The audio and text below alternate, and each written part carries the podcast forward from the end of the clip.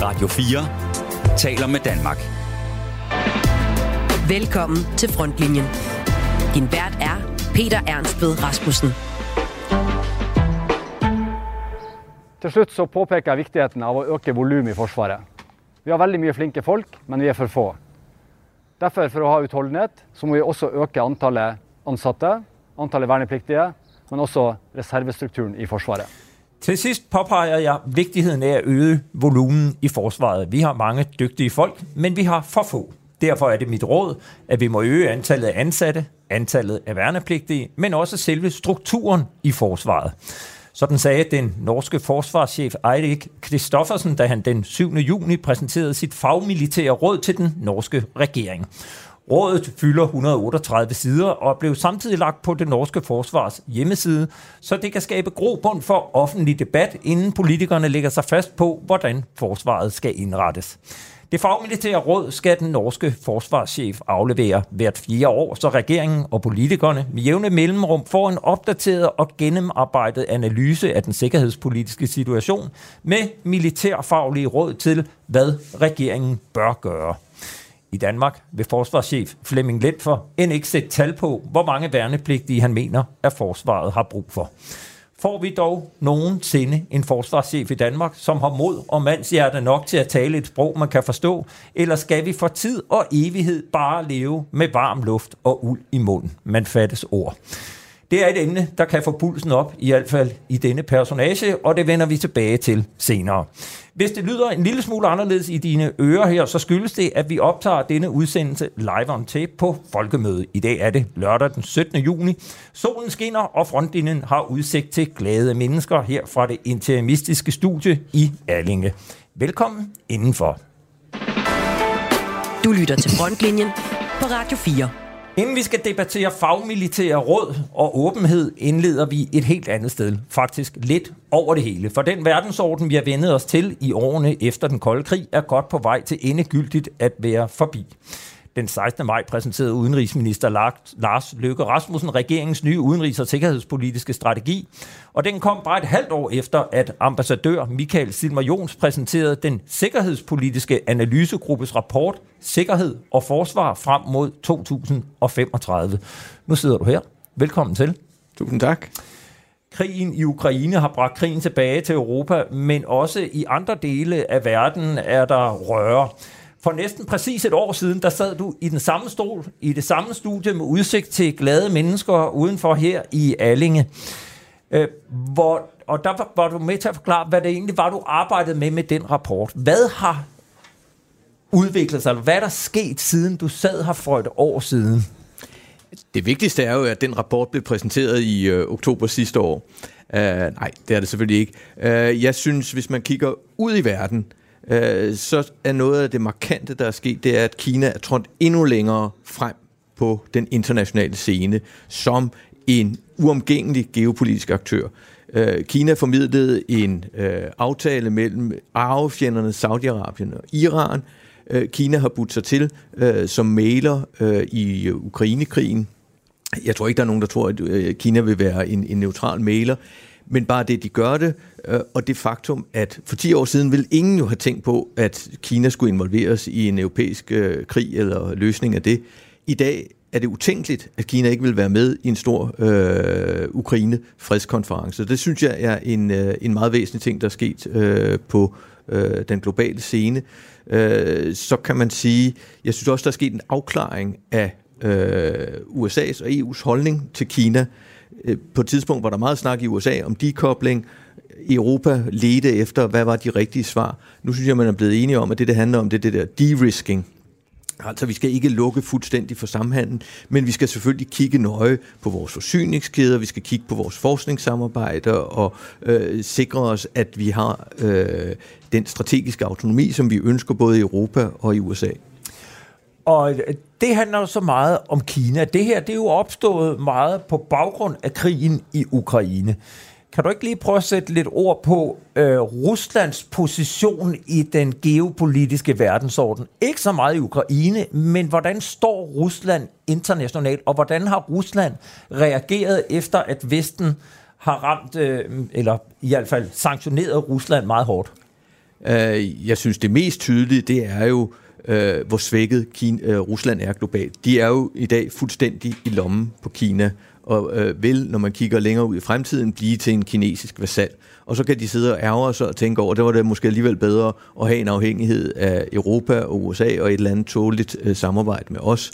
Øh, så øh, det, det, det er den side, der må se rigtig negativt ud i Rusland. De har opnået, at Finland er trådt ind i øh, NATO, Sverige er på vej, hele magtbalancen i Østersøen bliver for alvor ændret nu. Vi snakkede lidt om det sidste år, men, men nu sker det jo. Øh, til gengæld kan man sige, at øh, er man, tager man uden for Europa og snakker med folk, jeg har lige været i Pakistan, når de kigger på den krig, så ser de slet ikke på den, som vi gør. De siger, jamen det russerne gør, hvad er forskellen på det og det, I gjorde i Irak eller I gjorde i Jugoslavien? De varetager deres interesser, de har nogle magtsfære, har USA ikke en magtsfære, hvad med Grønland og, og så videre, øh, Cuba. Øh, så det, det ser helt anderledes ud, og der kan man jo se, at øh, også i mange afrikanske lande, der har øh, Rusland fået tilkæmpet sig en, øh, en stærkere position. Så, så det er der, vi skal ud og vinde the hearts and minds øh, af, øh, en masse folk, som ikke ser på tingene, som vi gør. Og hvad kommer det til at betyde for os? Det kommer til at betyde, at øh, vi øh, er nødt til at have en anden tilgang til øh, landene i uden for Europa. Øh, og det synes jeg, man lægger fint op til i den nye udenrigs- og sikkerhedspolitiske strategi. Vi skal ikke opgive vores værdier, men vi skal bare indstille os på, at vi bliver nødt til at arbejde sammen på en anden måde med masser af lande, som vi ikke bryder os om, med regimer, vi ikke kan lide, men hvor vi af hensyn til vores sikkerhedsinteresser er nødt til at kunne have et fornuftigt samarbejde. Og det gælder ikke kun sikkerhed, der er jo også klimadagsorden, alt muligt andet, hvor vi har brug for at arbejde sammen med en masse lande, øh, vi ikke bryder os om. Og der synes jeg, at øh, den nye strategi lægger op til, at nu har vi en mere realistisk tilgang til det, og også en tilgang, der afspejler, at magtbalancen er skiftet. Vi kan ikke længere, hverken med militær magt eller med økonomiske sanktioner, tvinge vores samfundsmodel ned over andre. Vi er nødt til at vente på, at de selv ønsker at blive ligesom os. Ved siden af dig, der sidder Mirko Reimer, ældste lytter på Radio 4, vil kende ham som vært på Genau, Tysklands ekspert med tyske rødder. Det, øh, der sker jo i Danmark med en ny sikkerhedspolitisk strategi, ser man jo også i Tyskland, som mm. også er kommet med en ny sikkerhedspolitisk strategi. Hvad står der i den? Jamen, jeg tror, det er vigtigt at sige, at den har været meget længe undervejs. Ikke? Øh, fordi den store bærende idé, da man lavede et regeringsgrundlag i Tyskland i slutningen af 2021, var jo en diskussion om, hvorvidt, apropos det, som, som Michael også nævnte lige før, altså, skulle man have et nationalt sikkerhedsråd i, i Tyskland, for simpelthen at være mere handlekraftig, øh, kunne samle ressourcerne et sted, så man i krisesituationer øh, havde en masse kompetente folk, der sad et sted.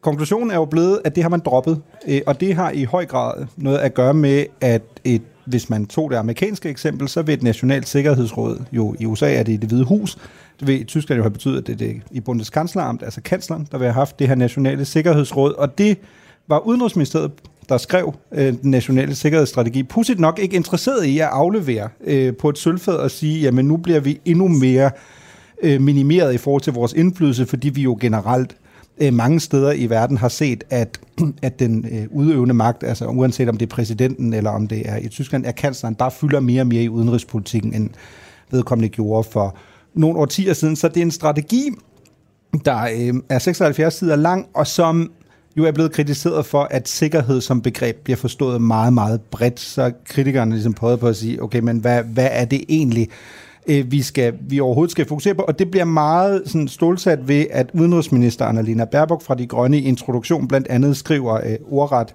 ikke noget, jeg finder på, at øh, sikkerhed starter ved, at du kan tage et, øh, et bad, øh, og at vandet er rent. Og det har kritikerne selvfølgelig taget op og sagt, okay, så er vi virkelig nede i detaljerne. Hvis man ser på øh, Tysklands, øh, hvad der er sket i Tyskland efter krigen i Ukraine brød ud, altså Tyskland var jo mm. øh, stor importør af russisk gas, Hvordan har øh, hele det øh, sådan øh, politiske billede forandret sig efter krigsudbruddet, når man ser på, hvordan tyskerne ser på resten af verden? Jamen det er jo en af tingene, der har gjort, at sikkerhedsstrategien også er blevet yderligere forsinket, fordi at få måneder efter den nye regering bestående af Socialdemokraterne, de liberale og de grønne træder til, og jo i bund og grund er en regering, der har sagt, at det er faktisk et meget, i høj grad et indrigspolitisk projekt. Man skal reformere Tyskland, man bliver nødt til at få fart på digitalisering og den grønne omstilling så bliver, hvis man skal sætte lidt hårdt op, øh, store dele af tyskernes verdenssyn bliver rustet i deres, i deres grundvold, fordi man jo hidtid øh, groft sagt har, har haft en, en trætrinsstrategi i forhold til udenrigspolitikken. Amerikanerne garanterer sikkerheden, øh, russerne garanterer energiforsyningen i form af billig gas. Kineserne står for, at man i høj grad især kan samhandle med dem og øh, sælge tyske biler øh, til det kinesiske marked. Nu kommer der jo lige pludselig en kæmpe stor debat i Tyskland om, jamen er der måske nogle gigantiske ulemper ved, at man faktisk på den måde er afhængig, energiafhængig af Rusland, og det har jo ført til, at man på relativt kort tid har prøvet at gøre sig uafhængig af russisk gas, men jo også, og det har man jo været velvidende om, fordi det vil ikke være Tyskland, hvis man ikke, en national sikkerhedsstrategi er jo ikke nok. Det vi venter på er jo Kina-strategien. Der skal komme en decideret uh, Kina-strategi i sig selv. Øh, og det bliver svært, fordi hvis man troede, at, øh, at Rusland og Tysklands afhængighedsforhold til Rusland var øh, kompliceret og sat nogle stærke befølelser i gang, så må man jo bare være ærlig at sige, at Rusland som politisk dagsorden, set med udenrigspolitiske øjne, er en børnefødselsdag. Altså sammenlignet med, hvad tyskerne skal i gang med i forhold til Kina, fordi sammenflætning og den økonomiske afhængighed i form af handel er meget, meget større end nærmere russerne. Vi har jo ofte lagt os sådan i øh, ly af Tyskland, og når det kom til forsvarsbudgettet, så skulle vi hele tiden bare sørge for, at vi ikke var, øh, hvis vi ramte det, tyskerne gjorde, så, så var alt nok godt. Øh, Michael Silmer Jons, hvor, hvor meget af det, Mirko fortæller om, hvad der foregår i, øh, i Tyskland, noget vi kan spejle os i her i Danmark? Der er jo, det er jo ikke noget tilfælde, at vores to lande så tit har de samme diskussioner, fordi vi på så mange måder politisk, socialt, økonomisk ligner hinanden. Øh, og derfor synes jeg, at der, der, der er mange paralleller. Det er klart, at vi har ikke den historie med Rusland, som spiller så stor en rolle i Tyskland. Altså øh, skylden for 2. verdenskrig, taknemmeligheden over genforeningen, som skete uden vold.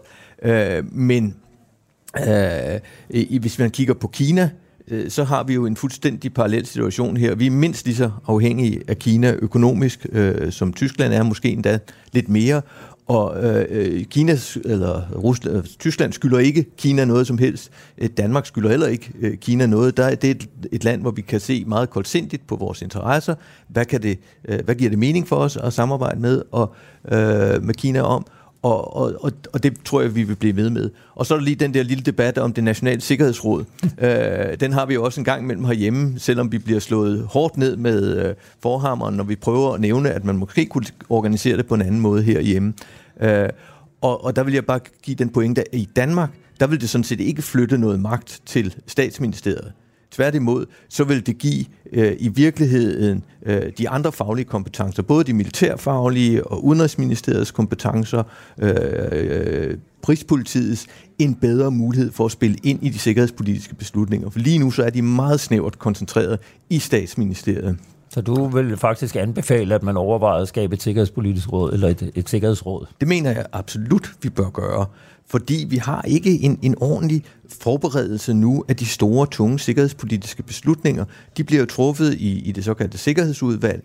Øh, forsvarschefen er ikke med, rigspolitichefen er ikke fast med. Det er de to efterretningstjenester, fordi det blev lavet i virkeligheden til at håndtere ting, der havde med efterretningstjenesterne at gøre.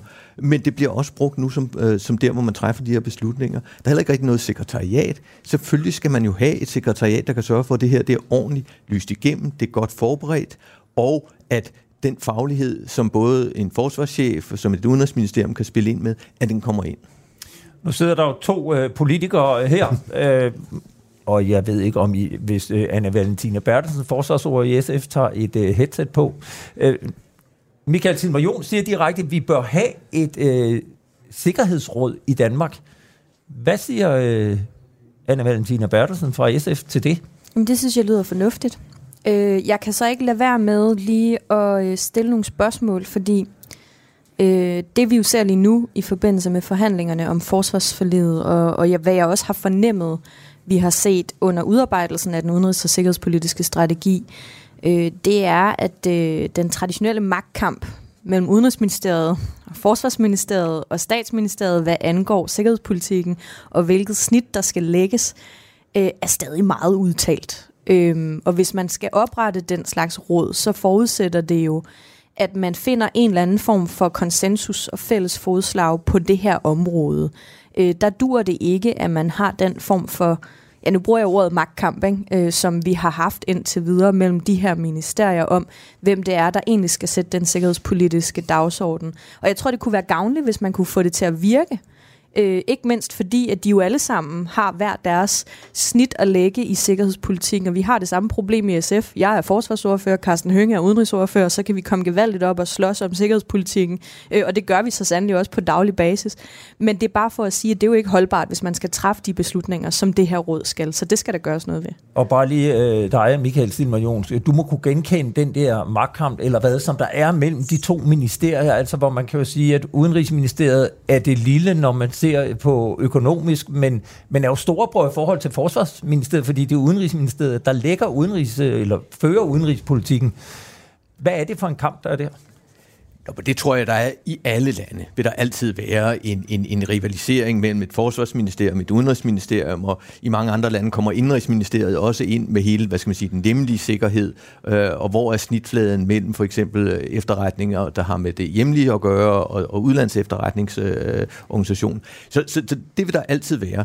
Jeg synes bare, at den vigtige pointe er, at hvis du laver et nationalt sikkerhedsråd, så får du struktureret øh, de diskussioner på en langt bedre måde. Du får det afvejet øh, mere systematisk, og du er også mere, øh, hvad skal man sige, alle er mere øh, klar på, hvad er det så, vi er blevet enige om.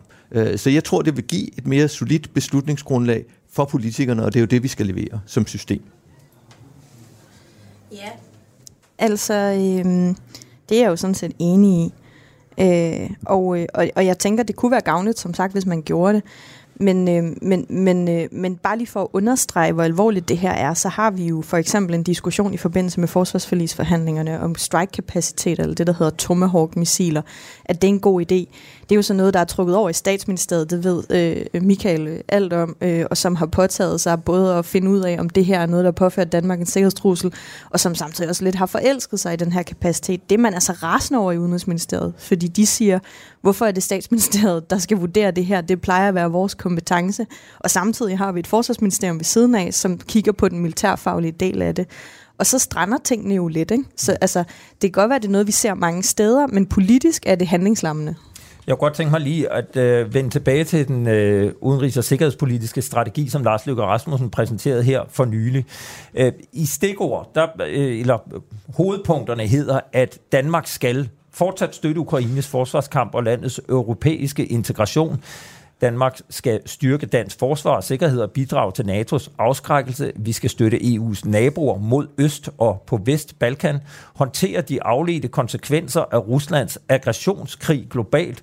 Øge vores engagement i verden og opbygge nye alliancer og ligeværdige partnerskaber globalt. Styrke Danmarks og Europas modstandsdygtighed bredt set udbygge den styrkepositioner inden for det grønne, teknologi, sundhed og meget mere, så skal vi understøtte og arbejde sammen med danske virksomheder i den nye geopolitiske kontekst. Har krigens gang i Ukraine betydet noget for det samlede billede? Altså ville rapporten have set anderledes ud, hvis, øh, hvis, ja, hvis, den var, hvis krigen ikke havde været der? Altså, hvor meget har ændret sig i hele den her strategi i forhold til det, du arbejdede med, inden krigen kom, og til nu det, vi sidder med nu?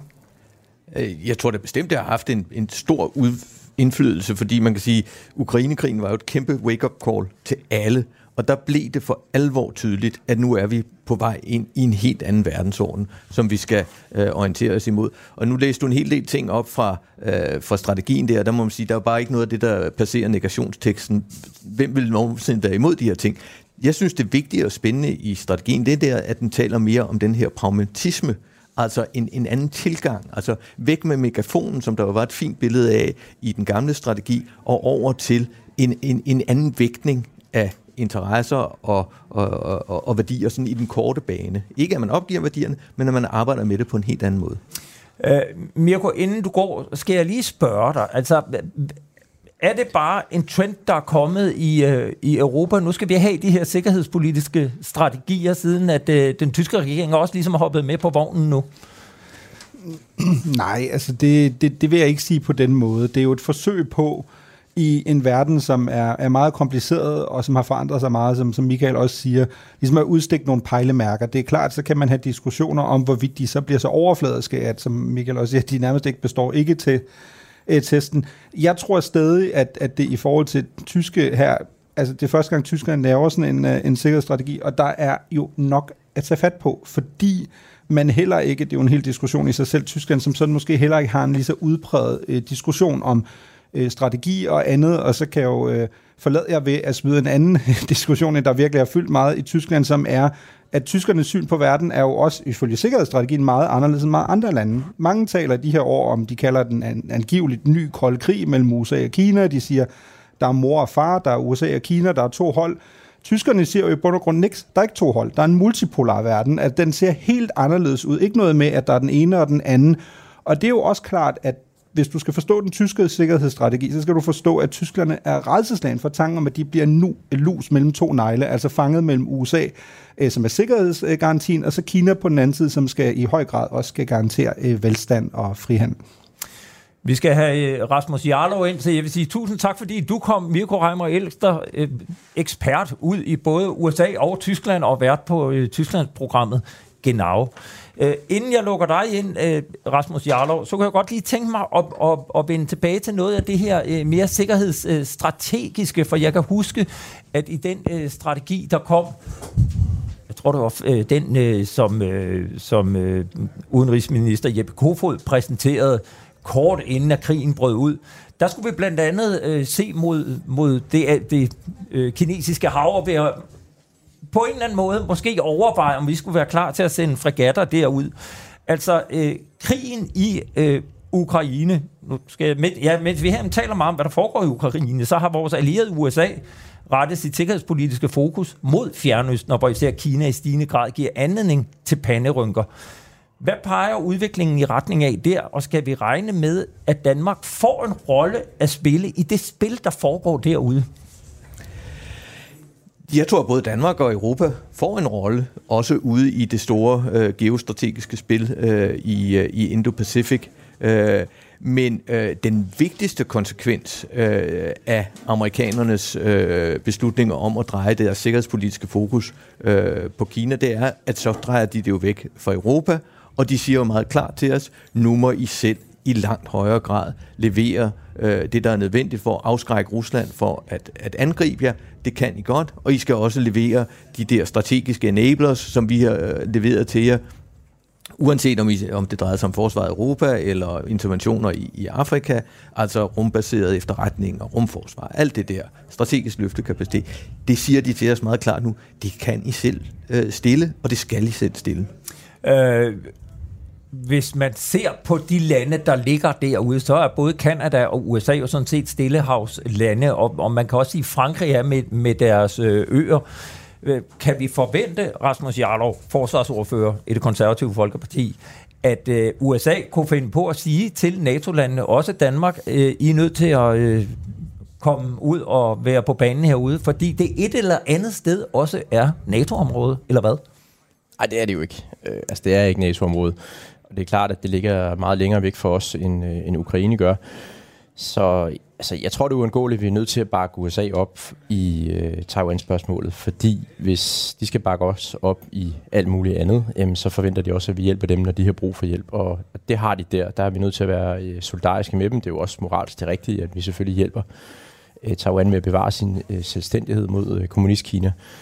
Men jeg tror da også på sigt, at vi kommer til at have en, øh, en mere klar arbejdsfordeling, hvor at Europa forventes at tage sig mere af det, der foregår i Europa, og USA øh, så kan koncentrere sig lidt mere om øh, andre steder. Altså det er jo grundlæggende fuldstændig urimeligt, at det er USA, der skal finansiere øh, Ukraines selvstændighedskamp, og ikke EU. Øh, EU har en større økonomi end USA, øh, og skal være i stand til at, øh, at hjælpe ukrainerne, i stedet for de amerikanerne, der skal gøre det øh, for os. Øh, Øh, så det synes jeg, at øh, vi skal forberede os på. Øhm, det kan være, at vi bliver tvunget til det. Det kan være, at Trump bliver valgt som præsident og fortæller os, at nu gider han ikke hjælpe mere. Øh, og under alle omstændigheder, så tror jeg, at øh, det er den vej, det går. Der kommer også på et eller andet tidspunkt kommer der også en kæmpe, kæmpe genopbygningsopgave i Ukraine, og det kommer også til at være EU, der skal løfte den opgave. Det skal vi gøre. Øh, ukrainerne er meget tæt på Danmark, og vi skylder dem øh, og, hjælpe dem, og, og det er ikke amerikanerne, der skal gøre det for os. Øh, jeg går ud fra, at I har læst den sikkerhedspolitiske strategi, eller i hvert fald orienteret jer om, hvad, hvad, hvad der står i den. Hvad, hvad er det væsentligste i den strategi? Jeg, jeg synes, det væsentligste er, at Arktis ligesom glimrer med sit fravær i den her øh, strategi. Og øh, jeg forstår det sådan, at man ville egentlig også have haft det med, men man turde simpelthen ikke på grund af de samarbejdsudfordringer, der er med, øh, med rigsfællesskabet lige nu. Øh, og det er altså øh, det er en ikke uvæsentlig detalje, havde jeg nær sagt, fordi øh, vores øh, styrkeposition øh, i NATO og i diskussionerne om, hvad Danmarks ansvar kommer til at være i Arktis i den her situation, hvor der jo altså ikke længere er lavspænding. Det forudsætter også, at vi har en enighed og et samarbejde med de andre rigsdele, som er troværdigt i de andre NATO-medlemslandes øjne. Øh, det er en dansk opgave. Jeg kan mærke, det er noget, der øh, presser forsvarsministeren øh, ret meget lige for tiden, at han skal ligesom finde en måde at forhandle med øh, både Grønland og Færøerne på, øh, som giver fælles fodslag i forhold til, hvilke militære kapaciteter vi skal investere i. Og der havde jeg faktisk lidt håbet, at Lars Løkke ville blande sig og sætte en dagsorden i retning af Arktis, men, men det turde man som sagt ikke, fordi at man ikke ville begå fortidens fejl og komme til at træde grønlænderne især, men også færingene over tæerne med en strategi, der blander sig i det arktiske område, uden at de var kommet med deres egen først. Michael Tilmer Jons, hvorfor står der ikke noget om Arktis i den øh, udenrigs- og sikkerhedspolitiske strategi? Nu er jeg heldigvis gået på pension, så der kan jeg sige, det, det, det ved jeg ikke. Men jeg er sikker på, at, at, at, det, at det er rigtigt, som vi lige har hørt. At i og med, at man ikke har kunne øh, blive enige om en ny øh, arktisk strategi øh, i fællesskab, øh, Danmark, Færøerne og Grønland, så øh, har det været lidt for svært at gå ind og, og, og skrive alt for meget øh, om det. Så det, det er formentlig øh, forklaringen på det. Og hvad skal vi gøre, Rasmus Jarlov, med al den debat, der er nu, og selvstændighedstanker i Grønland, øh, hvordan sikrer vi, at, øh, at vi lander noget fornuftigt, og kan vi overhovedet videre sikre på, at Grønland forbliver en del af kongeriget? Jamen, det er jo op til os selv. Altså, det er jo ikke noget, øh, grønlænderne eller færingerne bare kan beslutte, at de vil være selvstændige. Det skal godkendes af Folketinget, og det er jo en dansk beslutning i sidste ende, om vi vil godkende det. Så for mig at se, er det jo tid til at fortælle dem i hvert fald, at de skal beslutte sig. Øh, fordi øh, den her situation, hvor at Danmark øh, poster milliarder og milliarder af kroner i, og så hjælper vi Grønland med at få Hansø, så hjælper vi Grønland med at få Nordpolen, så hjælper vi med, med at lave et forfatningsudkast, som grundlæggende bare går ud på, at de skal forlade Danmark. Jeg forstår ikke, at danske skatteydere skal betale milliarder af kroner på at opløse øh, Danmark, og at Grønland skal forlade Danmark. Så jeg synes jo, det er tid til, at man fortæller med lidt mere klart sprog, at øh, for det første, så er det ikke sådan noget, at de bare lige kan beslutte. Øh, det kræver en forhandling med Danmark, og det skal være på nogle vilkår, hvor at vi også kan være med. Øhm, og for det andet, at øh, vi grundlæggende ikke mener, at Danmark bare skal smides ud af Arktis. Altså, jeg, jeg synes ikke, det er legitimt, at vi skal øh, bruge så mange milliarder kroner på at hjælpe Grønland med, at øh, de skal løbe med 98 procent af Danmarks øh, areal. Så jeg, jeg forstår ikke, at den danske regering er så passiv i det her spørgsmål. Den anden dag i Folketingssalen kunne jeg ikke engang få Mette Frederiksen til at svare klart på, om hun forestillede sig, at Danmark skulle blive ved med at betale bloktilskud og alle de øh, mange, mange andre ydelser, som Danmark giver til Grønland, hvis Grønland bliver selvstændigt. Og det vil sige, at hun efterlader dem i en tro på, at selvfølgelig kan man bare blive selvstændig, og så bliver Danmark ved med at betale det hele. Den danske regering skal jo sige klart til dem, sådan kommer det ikke til at foregå. Det kommer til at foregå på den måde, at hvis man vil være selvstændig, så er det uden tilskud fra øh, Danmark, og det vil så betyde, at de nok beslutter sig for, så er det måske ikke lige så attraktivt at blive øh, selvstændigt. Og så kunne vi komme videre på en ordentlig måde, hvor vi ligesom har klare rammer for, hvad er det, der skal ske. Øhm, så det, det er det første. Øhm, og, det, og det andet er selvfølgelig, at øh, vi også skal være klar over, at øh, udenrigs- og sikkerhedspolitik, det bliver besluttet i Folketinget. Det er ikke sådan en forhandling mellem øh, Danmark, Grønland og Færøerne som tre øh, selvstændige lande, der tilfældigvis øh, prøver at have en fælles udenrigspolitik. Vi har en fælles udenrigs- og sikkerhedspolitik, den blev besluttet et sted, og det er i det danske folketing, hvor Færøerne og Grønland er repræsenteret gennem deres øh, folketingsmedlemmer, og dermed har selvfølgelig indflydelse på det. Men den her fornærmethed over, at øh, Folketinget træffer beslutninger, det er en del af at være i rigsfællesskabet, og de er i rigsfællesskabet øh, selvstændigt, og så skal de også respektere de, de spilleregler, der er i rigsfællesskabet. Øh, uh, jeg, jeg vil sådan set opfordre til, at uh, man også hos jer i det konservative uh, gik tilbage til, til et af jeres uh, grundprincipper der, nemlig at man skal forvandle, forandre for at bevare. Og jeg tror ikke, at det rigsfællesskab, vi har nu, med de rammer, der er, overhovedet er fremtidssikret. Øh, og jeg tror heller ikke, at løsningen er, at man siger, øh, I er nødt til at blive inde i den her øh, spændetrøje, som de oplever, de er i, øh, for ellers så får I ikke jeres bloktilskud. Det er lidt ligesom at øh, have sådan et ægteskab, hvor, hvor man bliver ved med at være sammen, fordi man ikke har råd til at sælge huset. Ikke? Og det er ikke værdigt, og, og det er heller ikke bæredygtigt, fordi på et eller andet tidspunkt, øh, så får Grønland jo også en stærkere økonomi. Så jeg synes, jeg er helt enig, vi bør tænke langt mere aktivt over, hvordan kunne vi måske konstruere det her på en anden måde, så vi bliver ved med at være fælles om det, som vi har brug for at være fælles om, ikke mindst forsvar og sikkerhed. Men måske øh, kigger på at lave det i, i, i, i et andet udgangspunkt, hvor vi bygger det op med tre selvstændige lande, der går ind i en, i en union. Hvorfor ikke det? Øh, det tror jeg vil give en langt bedre debat øh, mellem os. Nu, nu står vi over for at øh, forhandle et nyt forsvarsforlig, og der bliver tilført mange milliarder, 143 milliarder over de næste 10 år. Og de skal jo fordeles mellem værn og kapaciteter, og der skal flere soldater. Men en stor del af det handler jo også om, hvordan øh, sikrer vi os bedre op i Arktis, altså hvordan får vi bedre overvågning, hvordan får vi øh, flere fartøjer, i hvert fald kan afpatruljere det op. Hvad er fra politisk hold jeres anbefalinger til, hvad vi skal gøre i, øh, i Arktis, Anne Valentina Bertelsen? Men der er ikke nogen tvivl om, at overvågningskapaciteter står højt på dagsordenen i det her. Øh, vi har sagt meget tydeligt, at de Tetis-inspektionsskib, som sejler rundt derop, de skal, de skal erstattes. Men det er jo ikke bare gjort med det. Altså, der skal, der skal radar op, der skal være luftovervågning, øh, dronekapaciteter, vi skal have nogle slæbezoner på de TTIS-inspektionsskibe, hvis det rigtig skal batte noget. Og så skal vi altså have en pædagogisk samtale med Grønland og med færgerne om, hvordan vi arbejdsfordeler her, og hvad de kan være med til. Fordi øh, i det sådan store geopolitiske spil lige nu, så siger amerikanerne til os, I bliver simpelthen nødt til at, øh, at passe bedre på jer selv og på jeres eget nærområde, fordi vi kan ikke blive ved med at løfte det ansvar og betale regningen. Vi har nok at gøre i Indo-Pacific. Øh, vi skal nok være her lige nu. Men så har vi altså også det krav til jer, at I skal tage jer i jeres nærområde i stigende grad og hurtigere, end I ellers havde tænkt jer, og det gælder også Arktis. Men så skal vi omvendt jo så også have at vide meget klart af amerikanerne, og det siger jeg hver gang jeg snakker med den amerikanske ambassadør, at det bliver anerkendt i NATO-sammenhæng, at vi passer på Arktis. Øh, og det tæller jo i et eller andet omfang med i de 2% lige nu, men NATO er ikke særlig tydelig omkring, hvad de forventer i Arktis og hvad der skal gøres, og det bliver man simpelthen nødt til at blive bedre til i samarbejde med Grønland og Færøerne. Du lytter til Frontlinjen på Radio 4. Ja, vi skal også omkring et emne, som jeg personligt finder meget vigtigt. Det handler om, hvordan vi debatterer forsvar, og ikke mindst forsvarets udvikling i Danmark. Det foregår nemlig noget anderledes end i eksempelvis Norge.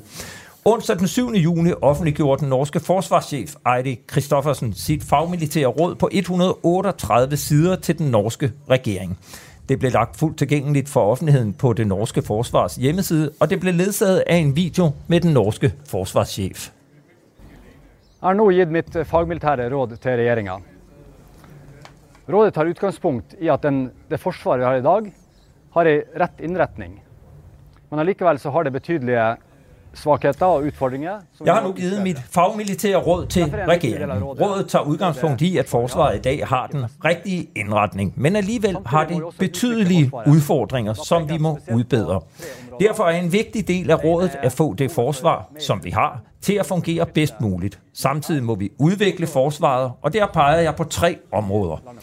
Det ene er behovet for mere luftværn til at beskytte både militær og civil infrastruktur. Samtidig må forsvaret følge med den udvikling, som sker på langtrækkende våben, rent teknologisk.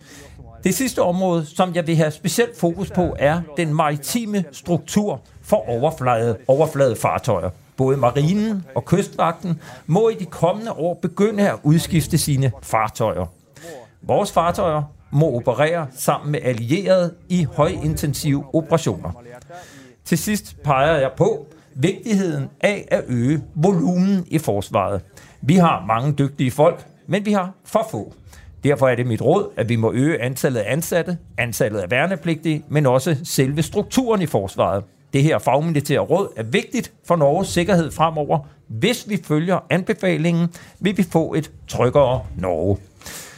Stort set samtidig med, at den norske forsvarschef præsenterede sit fagmilitære råd og lagde denne lille video, vi har hørt lyden fra på YouTube, interviewede jeg den danske forsvarschef Flemming for, og det blev sendt samtidig på Radio 4. Jeg spurgte ham i den forbindelse blandt andet om, hvad han har af ønsker til værnepligten i Danmark. Skal vi have flere værnepligtige end de 4.600, som aftjente værnepligt i 2022? Skal værnepligten være længere end de fire måneder, den er i dag? Og skal kvinder indkaldes til forsvarsdag på lige fod med mændene? Skal de aftjene værnepligt på præcis samme måde som mændene? Her kan høre, hvad Flemming Lentfer svarede. Jeg har i hvert fald behov for en afklaring. Men du vil ikke sige noget om, hvor du selv ligger. Altså, hvad er det, du godt kunne tænke dig, hvis du frit kunne vælge? Jo, men jo, det vil jeg jo. Jeg, jeg, jeg siger bare, at øh, det vil jeg også gerne øh, forbe- forbeholde mig retten til at øh, rådgive med øh, politikerne om. Men hvorfor er det ikke, du vil sige det her? Men det synes jeg da også, jeg forsøger at gøre ret øh, Om, tydeligt. altså, ikke noget med tal på. Altså, du kunne sige, hvad, hvad ligger der i dit øh, forslag til ministeren? Hvad, hvad taler vi om? Taler vi om de samme 4.000, der bare skal være der længere, eller taler vi om 6.000, der skal være der i 12 måneder? Eller For, hvor, for, hvor, hvor ligger vi henne ungefær? For mig er det centrale omdrejningspunkt, at øh, folk bliver bedre uddannet, end de er i dag. Så du vil ikke sige noget om, hvor, hvor mange du forestiller dig, der du helst gerne så skulle aftjene værnepligt? Nej, fordi det afhænger af, hvor stor en øh, masse skal vi bruge til det øh, ambitionsniveau, som politikerne ikke har besluttet endnu. Man kunne få den tanke, at det var noget af det vigtigste for en forsvarschef at fortælle befolkningen, hvad han anbefaler af løsninger. Ikke mindst, når vi står med et forsvar, som er ved at bryde sammen. Men Flemming Lindfor er en forsigtig mand. Jeg kan ikke lade være med at spørge, hvordan får vi skabt et system, hvor rigets forsvarschef tør sige, hvad han mener, at forsvaret har brug for? Rasmus Jarlov. Ja, det kræver først og fremmest, at han har en chef, som øh, giver ham lov til det. Øh, og det har han så åbenbart ikke haft i lang tid. Øh, Trine Bramsen jo kaldte ham styrelseschef og gav ham mundbind på og sagde, at han slet ikke måtte udtale sig, medmindre hun stod ved siden af øh, og havde hånden op i ham som butaler. Øh, og, og det er jo helt uværdigt. Og så skal vi have en forsvarschef, som har ansvaret for forsvaret. Øh, lige nu betragter han Er sig... det årsagen til, at han udtaler sig, som han gør, at han ikke har det fulde ansvar?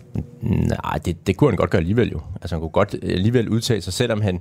Altså det her med, at han ikke har det fulde ansvar, der mener jeg det her med, at han har en personalestyrelse, en bygningsstyrelse, en indkøbsstyrelse, en regnskabsstyrelse, øh, som er på lige fod med ham. Øh, vi har en meget speciel struktur i forsvaret, at øh, personalafdelingen er ligestillet med chefen, i stedet for at være en, en enhed, som skal hjælpe chefen med at gennemføre sine opgaver. Det er meget, meget, meget specielt, og jeg tror ikke, jeg kender ikke andre organisationer, hvor man har valgt at organisere sig på den måde. Men det har man valgt i forsvaret, fordi man har ønsket at stikke forsvarschefen, og i virkeligheden gøre departementchefen til ham, der har ansvaret for hele forsvaret. Men selvom vi har den der tåbelige organisation, som jeg håber, vi kan få lavet om, så kan han jo stadigvæk godt sige, hvad han mener, hvis han vel og mærke fik lov til det. Men det er åbenbart, det må jo være sådan, at det åbenbart er meget illeset af forsvarsministerne og departementchefen, at han udtaler sig, for ellers så går jeg ud fra, at han vil gøre det. Men jeg har da hørt både Jakob Ellemann Jensen, øh, som nytiltrådt forsvarsminister, og Troels Lund Poulsen øh, opfordre deres øh, officerer og soldater til at øh, blande sig i den offentlige debat. Og når man spørger forsvarschefen selv, så siger han jo også, at han ønsker en åben debat, og man må gerne... Det, altså, det siger man jo også i Nordkorea. Ikke? Altså, der siger man jo også, at det, det, alle er velkommen til at deltage i demokratiet. Vi har ingen censur, og vi har frie valg. Altså, det, det kan man jo ikke tage for pålydende, at man siger det, fordi det vil være sindssygt, hvis man sagde noget andet. Men det er jo bare ikke sådan. Det er jo ikke sådan, at forsvars øh, ansatte og generalerne, de siger til os, hvad der er op og ned. De siger lige præcis det, som de tror, regeringen gerne vil have, de siger, og intet andet. Er du enig, Anne Valentine Bertelsen? Det kunne jeg desværre godt være tilbøjelig til at være enig i. Altså, som Rasmus også siger, så er der jo egentlig ikke noget, der forhindrer øh, forsvarschefen i at sige, hvad han mener, sådan øh, systemisk i hvert fald. Men der er noget øh, kulturelt, som, som gør, at han holder sig tilbage. Og det er jo svært, er ikke? Ja, det ved jeg jo ikke. Det må vi spørge ham om, ikke, Peter? Men, men det er jo svært, ikke? Fordi at... Hvad svarer han så? Ja, svarer han så. Det kan være, han svarer noget andet, når det er et lukket rum med os, end når du krydsforhører det ham. er jeg helt sikker på, han gør. Men, men det er jo rigtig, rigtig skidt det her i virkeligheden, ikke? fordi jeg har det sådan med værnepligt, hvor, nu lige for at tage den, at jeg er faktisk ret græskatolsk i forhold til, om det skal være 4.000 eller 5.000 eller 6.000. Jeg vil bare gerne have en militærfaglig anbefaling, og så skal jeg nok efter bedste evne følge den, hvis den vel og mærke kan tåle en tryktest. Det har vi altså også lige nogle eksempler på, at de militærfaglige anbefalinger ikke altid kan. Men det system, vi har i Danmark, hvor øh, jeg tror, at de selv i Forsvarsministeriet vil sige, at de er utrolig åbne ved, at nu har de lagt en plan frem for, hvordan at vi skal lave et rammeforlig. Og så vil de sikkert også komme med et eller andet på et tidspunkt med, med noget overordnet. Men det foregår jo sådan, at man sætter sig ind, og så debatterer I internt og forhandler, og så kommer der hvid røg ud, og så er der et øh, forsvarsforlig. Kunne vi lære noget af Norge? Helt bestemt. Altså, øh, det, det er jo drømmescenarie, at vi har nogle militærfolk, som helt ærligt lægger frem, hvad de gerne vil have, og politikerne så skal stå på mål for, at hvis vi gerne vil gøre noget andet, så skal vi argumentere for, hvorfor vi gør det. Øh, og det kan der være mange argumenter for, for eksempel ressourcer, at man, man ikke kan afsætte de ressourcer samfundsmæssigt, som forsvaret beder om. Det vil sikkert ofte være tilfældet. Men at man har den der øh, åbne debat, i stedet for at vi har en situation som i Danmark, hvor at man, man har en forsvarschef, som får hele forsvarets top, inklusive flyvåbnet selv, til at gå frem og sige, det vi har brug for, det er 27 kampfly. Alle ved, at vi har brug for øh, langt flere. At formentlig det dobbelte. Øh, men alligevel så går de frem og siger, at vi har kun brug for 27. Og så kan politikerne stå og sige, at nu har vi givet forsvaret det, de gerne vil have. Hvor sandheden er, at man har tvunget forsvaret til at sige det, som regeringen gerne vil have, at forsvaret siger, og som Finansministeriet har fortalt dem, at de har lyst til at afsætte penge til. Og det har intet at gøre med militær hensyn øh, hvad det er for nogle kapaciteter, som forsvaret får, men alt at gøre med, hvilken ramme, som Finansministeriet har givet dem. Altså i virkeligheden, nu kommer jeg lige og driller lidt her med mit sådan venstreorienterede plader. Ikke? Sådan. I virkeligheden, så burde vi jo have haft nedsat en forsvarskommission. Det har man gjort tidligere, mm. og vi har ventet så længe på, at de her forsvarsforlisforhandlinger kom i gang, og har fået nærmest på månedlig basis en forsikring om, at det kom lige om lidt. Så der er ikke nogen, der har tænkt, at det var lidt, hensigtsmæssigt. Det kan godt om et år. Ja, det, det kan det jo så åbenbart godt, har vi fundet ud af. Så der er ikke nogen, jeg, jeg sagde selv, øh, adspurgt af mit bagland, jeg tror ikke, vi har tid til en forsvarskommission. Man må så konstatere, det havde vi i den grad, og det tror jeg havde været gavnligt ja. for de her mm. forhandlinger. Jeg ser Rasmus, han nikker, ikke? Øh, fordi vi, altså, vi vil jo i virkeligheden bare gerne tage de rigtige beslutninger af strategiske årsager for Danmark og af hensyn til forsvaret. Det er et bred interesse i forhandlingslokalet, men hvis ikke vi kan få en solid militærfaglig anbefaling, så har vi et problem. Men, ja, og det, det er jo lige præcis det. Altså, vi ender jo med øh, politikere som, som Anne og jeg og alle de andre forsvarsordfører, vi ender jo med at få enormt meget skæld ud af forsvarsansatte, siger, I har jo ikke givet forsvaret de rammer, som vi havde brug for. Nej, men vi har jo heller ikke fået at vide, hvad for nogle rammer forsvaret har brug for. Og så står man her øh, fire år efter det sidste forsvarsforlig, som blev lavet i 2018. Intet er blevet gennemført. Vi er lige så langt fra at have en brigade, som vi fik at vide, at vi var i øh, 2018, da vi lavede en aftale om, at den skulle være klar i 2024. Og så i dag får vi så at vide, at det var jo også fuldstændig urealistisk, at den var klar i 2024. Jamen det skulle vi jo så have sagt til os. Øh, og det er bare ikke særlig rart. Og hvis der er nogen, der tror, at vi ønsker bare at blive talt efter munden og få at vide, at tingene ikke koster noget, så tager de i den grad fejl. Fordi der er da ikke noget så, så øh, utilfredsstillende som politikere at sidde og indgå aftaler, som man tror er gode, men så viser det sig, at der er slet ikke afsat ressourcer nok, og tidsrammerne er fuldstændig urealistiske, men der er ingen, der har fortalt os øh, det på forhånd. De har bare sagt, ja ja, selvfølgelig, I får en brigade, den er klar i 2024, det koster 5 milliarder, sandheden er, at den kommer til at koste 20 milliarder, den er klar i 2079. Og, og, og det vil vi jo godt have haft at vide, i stedet for at vi sidder der og, og, og kommer ud med et papir, som er et eller andet øh, glansbillede, som overhovedet ikke kan lade sig gennemføre. Hvis man nu ser på, på det system, de har i Norge, der er det jo regeringen, der giver forsvarschefen et opdrag til at skrive det her fagmilitære råd, og det kommer hvert fjerde år. Det er jo sådan en slags forsvarskommission, for han sidder jo ikke og laver den alene. Han har jo kløgtige folk til at hjælpe sig med at øh, formulere det fagmilitære råd. Sådan en model, hvorfor får I så ikke lagt ind i nogle forhandlinger, at man ønsker at ændre den måde, vi både debatterer og driver forsvarspolitik i Danmark på. Det ved du da heller ikke, om vi gør, Peter. Du sidder jo bare her og brokker dig. Som jeg sidder altid og brokker mig, men jeg kan da konstatere, at uh, vi i 2023 i hvert fald ikke er kommet særlig langt ned af det spor. Nej, og hvis nu jeg havde sagt, ved du hvad jeg vil ved med, hvis nu jeg havde sagt for to år siden, jeg synes, vi skal nedsætte en forsvarskommission, så havde du været efter mig, havde du. Du havde sagt, det har vi ikke tid til. Og vi ved udmærket godt, hvad forsvaret har behov for. I skal bare lytte til os. Ja, ja, men Ej. nu sidder vi jo her og konstaterer, Præcis. at de ikke tør sige det højt i forsvaret, og at vi ikke har en solid militærfaglig anbefaling. Øh, og der, altså, jeg, jeg er jo begyndt, jeg havde en snak med politikken her forleden, hvor jeg forsøgte at forklare en journalist, hvorfor det er vigtigt at tale med lobbyisterne i øjeblikket, og det er ikke kun dem fra industrien, men sådan set fra alle lagene, fra fagbevægelsen, fra øh, forskningsmiljøet. Hvorfor? Fordi det er faktisk dem, der ved noget om, hvad det er, der skal ske. Ministeriet fortæller os det ikke. De fortæller os kun det, de selv synes, vi skal vide, og det er ikke det, der er det væsentlige. Det væsentlige er det, de ikke synes, vi skal vide. Enig. Og det er en mærkelig situation, og det er også, men det er også utilfredsstillende, fordi så går vi for eksempel til, øh, jeg taler også meget med de der fagforeninger, fordi de er nogle af dem, der faktisk har en relativt fri stemme i øh, forsvarsdebatten. De bliver ikke lige fyret, hvis de siger noget, som, som øh, forsvarstop eller øh, regeringen ikke er enige i. Så de siger jo mange ting, men selvfølgelig også med en, med en dagsorden. Øh, hvor at for eksempel, når vi lige nu diskuterer personalvilkår i forsvaret, jamen, så får man en masse ting at vide fra fagbevægelsen, som også bliver bragt direkte ind i forhandlingerne. Det kan jeg også se på mange af mine kollegaer, de kommer med mange af de samme ting, som jeg også har fået at vide af fagforeningerne, det bliver så bragt ind i øh, forhandlingslokalet.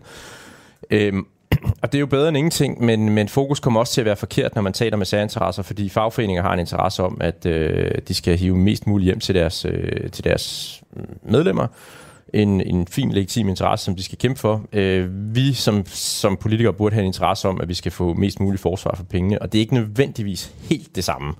Øh, og derfor så, øh, så ville det være bedre, hvis vi havde en ledelse, som så kommer og fortalte os, vi er nødt til at forbedre de her vilkår for vores medarbejdere, for at vi kan fastholde dem, som er det, der er det egentlige samfundsmæssige mål.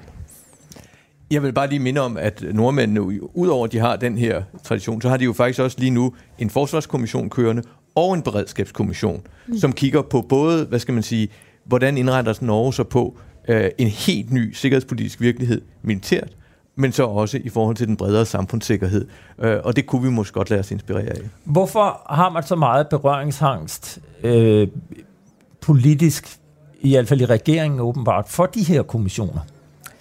Øh, det er jo fordi, at øh, så er man bange for, at man bliver låst fast.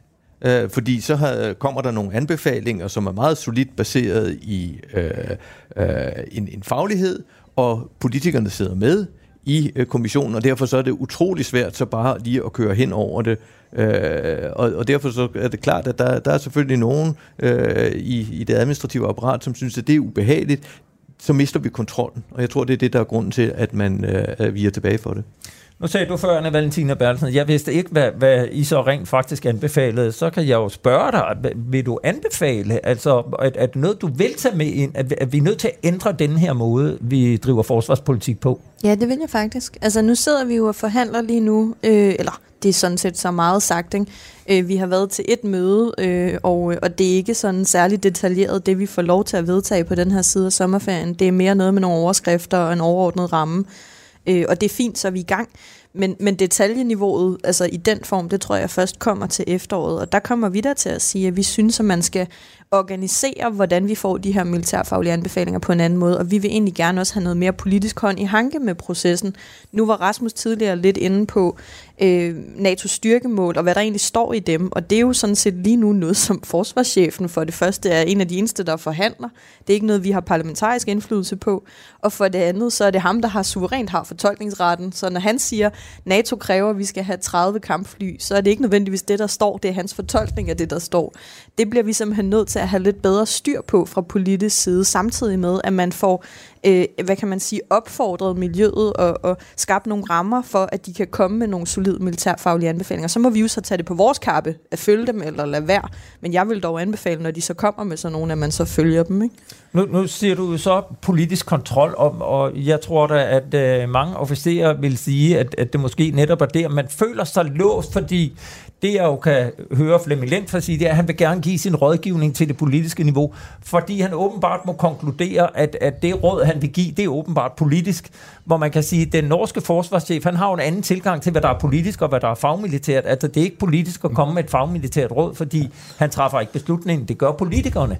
Ja, men det er jo, altså, Lentfor har jo ret på den måde, at prioriteringen af, hvor mange penge vi vil bruge på et forsvar, og om vi vil forsvare øh, Arktis, eller om vi vil prioritere at forsvare Bornholm, det er det kun politikere, der kan træffe. Fordi der er jo ikke nogen objektiv måde at prioritere mellem, om Bornholm eller Grønland er vigtigst at forsvare. Øhm, man kan godt komme med nogle militærfaglige vurderinger af, hvor trusselsniveauet er størst, og det er på Bornholm i øvrigt. Øhm, men men det, det er i sidste ende jo en politisk beslutning, om vi prioriterer. Det er også en politisk beslutning, om vi for eksempel synes, det er rimeligt at øh, tvinge en masse unge mænd og kvinder til at aftjene værnepligt. Altså det er heller ikke noget, den beslutning kan han ikke træffe for os. Så der er jo beslutninger, som politikere er nødt til at træffe, før han kan komme med anbefalinger om, hvordan de så skal implementeres. Men det vi skal gøre, det er jo at give nogle, nogle klare mål og sige til ham, prøv at høre, vi vil gerne have, at det danske forsvar skal kunne forsvare Danmark i en uge mod det realistiske antal styrker, som Rusland ville kunne afsætte til at angribe os i en krigssituation, for eksempel. Så havde han et klart mål, så han sige, det her det er din opgave, hvad skal du bruge for at løse den opgave? Men, men, men de der kampscenarier er jo fuldstændig fraværende. Øh, altså mig bekendt ligger der ikke nogen øh, beregninger af, jamen, hvad skal Danmark bruge for at forsvare Bornholm, og hvad skal vi bruge for at kunne øh, hvad hedder det, forsvare de danske stræder, som er vores allervigtigste strategiske opgave overhovedet. Det er sådan noget med, hvad skal vi bruge for at kunne... Øh, drive vores kaserner og øh, rydde sne og øh, andre øh, fredsopgaver, men, men det der med reelt at forsvare Danmark, det har de ikke noget bud på, hvad der skal til. Men, men lad mig lige vende tilbage til den norske forsvarschef og, og, og læse noget af det, han siger op. Til sidst påpeger jeg vigtigheden af at øge volumen i forsvaret. Vi har mange dygtige folk, men vi har for få. Derfor er det mit råd, at vi må øge antallet af ansatte, antallet af værnepligtige, men også selve strukturen i forsvaret. Er det politisk, det her? Nej, det er det ikke, men, men det er jo faktisk... Hvis jeg skal forsvare Lindfor igen, så, så er det jo faktisk sådan, at han, svarer, han svarer faktisk heller ikke på det, som du spurgte Lind for. For han Nej. svarer jo ikke på, hvor mange værnepligtige. Han Nej. siger flere, og det siger øh, vores forsvarschef jo faktisk også. Øh, nok også, fordi han har læst øh, politikernes Han, han siger meldinger ikke, om, at det skal flere. Han siger, at de skal have mere uddannelse. Ja, okay, og det har han ret i, i øvrigt. Øhm, så altså, så der, er en, der er en grænse for, hvor, hvor meget øh, en forsvarschef kan sige, uden at spørge politikere om prioriteringerne. han siger, det ene er behovet for mere luftværn til at beskytte både militær og civil infrastruktur. Altså, det kan der ikke være en politisk, et politisk råd. Nej, og det er, også en, det er også en no-brainer, det skal vi også have i Danmark. Luftfærden, det står aller, aller øverst på. Meget gratis omgang at sige. Det listen. står også meget Jo, men- men- i men- styrkemålene. Men, men, men det er det, jeg mener. Altså, det kan man jo simpelthen ikke få ud af den danske forsvarschef. Nej, jamen, det, men det er rigtigt, at det havde været sundt, hvis vi havde en forsvarschef med mere selvstændighed, som kunne sige meget klart, jeg siger, at hvis jeg har brug for det og det og det og det. Også fordi, så kan det også udfordres offentligt. Så er der. Præcis. også andre, der kan gå ind og sige, jamen prøv at høre, hvor har du det fra? Du siger, at du ikke vil have ubåd. Det er jo usagligt, fordi det er det bedste våben, der findes. Og så kunne vi have den diskussion Og nu i, er det, øh, Anna i offentligheden. Bertelsen skal gå. Så kom den, Så, så nu kommer øh, ubådene på bordet her, øh, som vi siger tak til Anna Valentina Bertelsen, fordi du vil være med. Så snakker jeg ubåd med Rasmus Jarlov bagefter. Perfekt timing. Den, den havde du, øh, den havde du øh, timet godt. Ja, tak. For, altså, hvis vi så lige bliver de seriøse.